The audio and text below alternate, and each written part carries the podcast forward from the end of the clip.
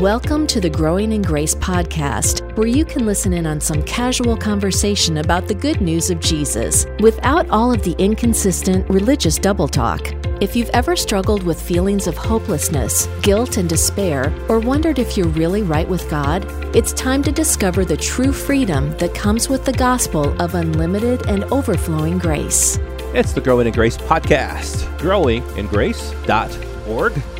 I'm Joel Brueseke, the Breeze Man, along with Mike Kapler, the Cap. Our weekly podcast talking about the love of God, the grace of God, the goodness of God, the peace that we found in Him, the gift of righteousness that we've received by His grace through nothing that we've done. We celebrate that. We're unashamed of this gospel of God's grace that has come to the whole world.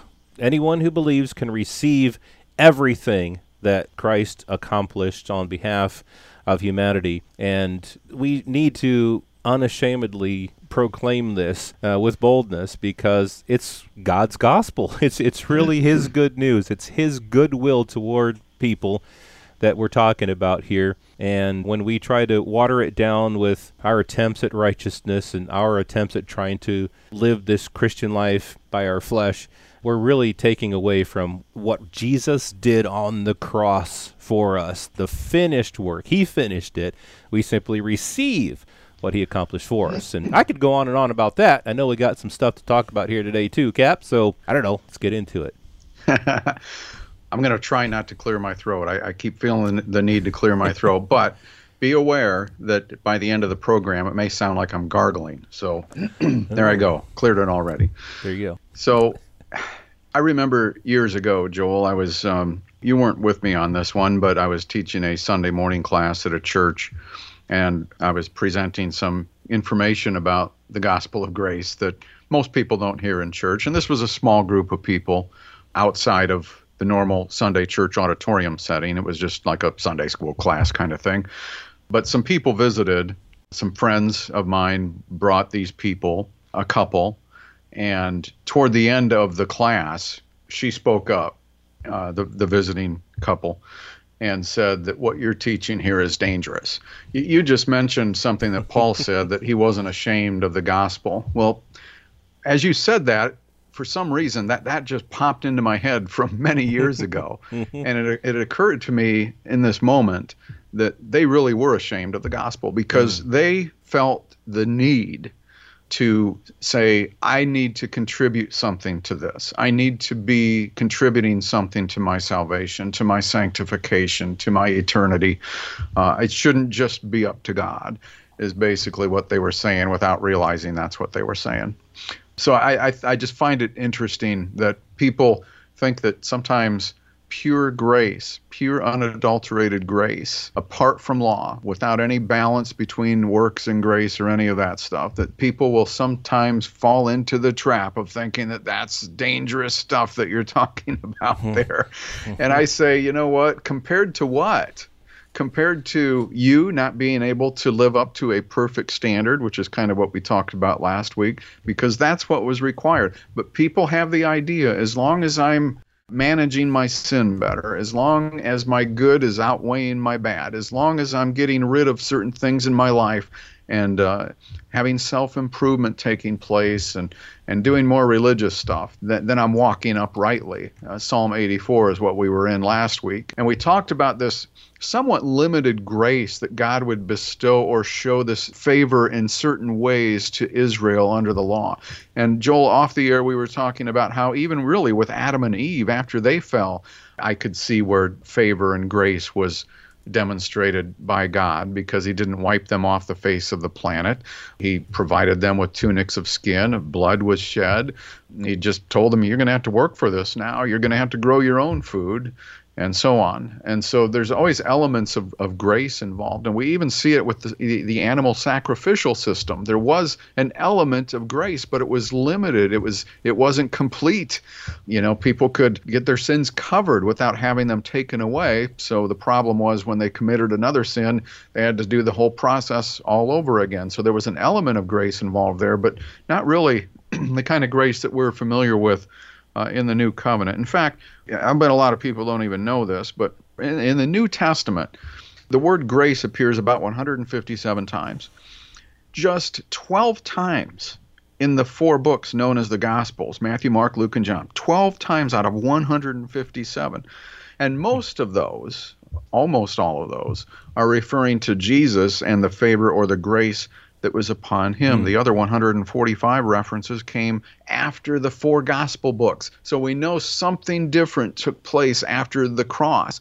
And really, when they were making these things called the Bible, if they were going to divide an Old and a New Testament the way the publishers did, they should have included Matthew, Mark, Luke, and John under that Old Testament or had it in some sort of a neutral zone or something. Mm-hmm, mm-hmm. But so there is grace to be found in the Old Testament, even under the Old Covenant, but we don't realize it in the same way that you would through Jesus Christ. As John said in his first chapter, John chapter 1, the law came through Moses, but grace and truth would be realized through the person of Jesus Christ. Yeah.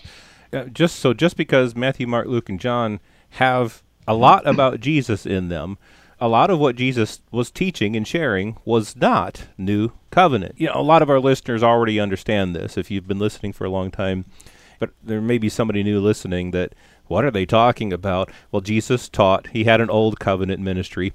Search growingingrace.org for a series that we did called why Jesus taught two covenants. And we explain that in 20 podcasts. We, t- we take some time to do that, but it's really good because it really gets into why there are seeming contradictions in these, quote, New Testament books Matthew, Mark, Luke, and John, and then the writings of Paul and so on.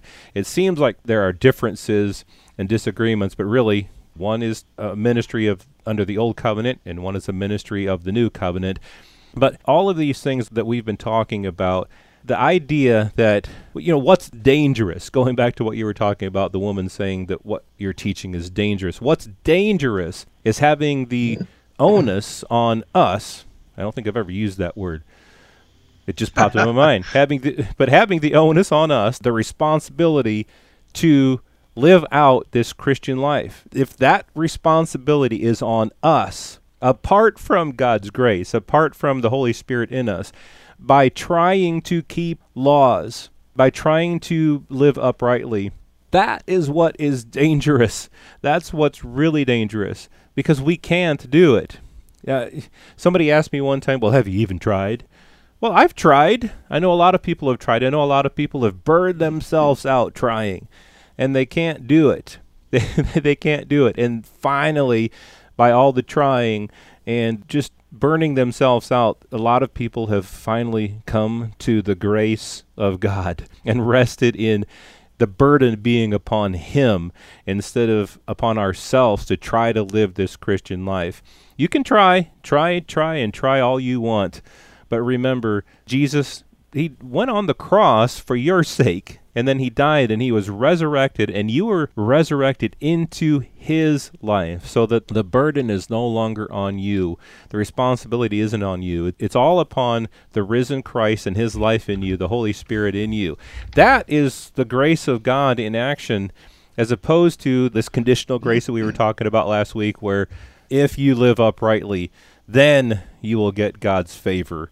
Deli- you know david thought he needed to delight in the law of the Lord and meditate on it day and night, and then whatever he does, whatever that person does, will prosper. And that's putting everything on us rather than the responsibility of this life on Christ. Psalm chapter 1, what you just referred to, Joel, I, have heard this uh, another one of those famous verses that we like to apply to the gospel when it has really nothing to do with the gospel. Delight in the law of the Lord and on his law, meditate day and night. Do that, and you'll be like a tree planted by the streams of water that yields its fruit in its season, and its leaf does not wither, and all that he does, he prospers. But the wicked aren't that way, and then goes on to talk about them. I've heard sermons, I've heard it at funerals. I've heard it uh, or I've seen it uh, online through different blogs and, and articles. And it's interesting to me. It seems like a lot of seminarians, people who have gone to theology school, they like to substitute the word law with the word word. Mm-hmm. a lot of times, you know, when it says the law of the Lord, referring to that Mosaic law with those 613 commandments, they just like to turn it into the Bible. right. Let's just call True. it the Bible. Let's call it His Word. Um, and they aren't the same thing most of the time. Exactly. and so, I mean, there may be some similarities there, but specifically speaking, people just want to turn this into some sort of a Christian gospel thing, like with this that, that David was talking about. And and how many people, even who go to church three times a week, how many people actually meditate in that law, in those Old Testament books, the books of the law, with all of those hundreds of commandments? How many people meditate meditate day and night, every day and night on that law. I mean, we, we can't even get the top 10 memorized, right? um, and so I think, again, a lot of people just don't even know what the law says. But that's not what we in Christ meditate on. We don't meditate on a law that could not bring life or righteousness. You know, I mean, it's just, I mean, we've talked about this over the last couple of months, but that's not what we meditate on. Um, we can stop and think about it and say, boy, I'm glad we're not under that because we're under grace. We're not under law, as Paul said. We're under grace. So why would we want? I would rather meditate upon grace. I don't know about you, Joel. I'd rather right. meditate upon God's goodness and, and grace. And, and it's good when you see improvements in your life and sin begins to diminish in your life. But it's even going to be more powerful if you can begin to realize where you stand in your identity, where you're positioned now already as a child of God and a believer in Jesus Christ, He has made you holy. He has made you upright. He has made you righteous uh, and perfected and without spot or blemish and, and blameless. Because as He is, so are we now in this world. He's already made us like that. So that's now your starting point. Instead of striving to try to get to a finish line that you can never get to, come to the finished work of Christ start there and watch the power of God and the fruit of the Spirit begin to flow. Yeah, because with the law being the ministry of death and condemnation, and the thing that brings bondage, and the thing through which sin increased and abounded, why would we want to meditate upon that? Goes back to, I think, what you were saying. A lot of people don't really know what the law says. They really don't know what's in the law, and a lot of people really don't know what the purpose of the law was. It was to increase sin. It was to bring guilt, bondage, death, condemnation. That's what it was meant to do. Grace is the very thing that teaches us to deny ungodliness and unrighteousness. And it's the thing that teaches us to say no to sin. And so that is what we want to meditate upon, not just because of the sin thing, but because God's grace is the very thing through which we've received all the benefits of life in Christ. Everything comes from God's grace apart from law. So let's meditate and let's uh, celebrate the grace of God. Well, coming up next week, we'll take a look at another Old Testament passage. You probably heard it, probably heard it a lot in the church, but does it fit in our lives in Christ? Second Chronicles 7:14. We'll take a look at that. Starts with, "If my people who are called by my name," like I said, you know the verse. We'll look at that next week, right here on Growing in Grace. This has been Growing in Grace with Mike Kapler and Joel Brueseke, heard online through various internet sources around the world each week. Access past programs by visiting growingingrace.org. Share it with a friend and listen again next week for more Growing in Grace.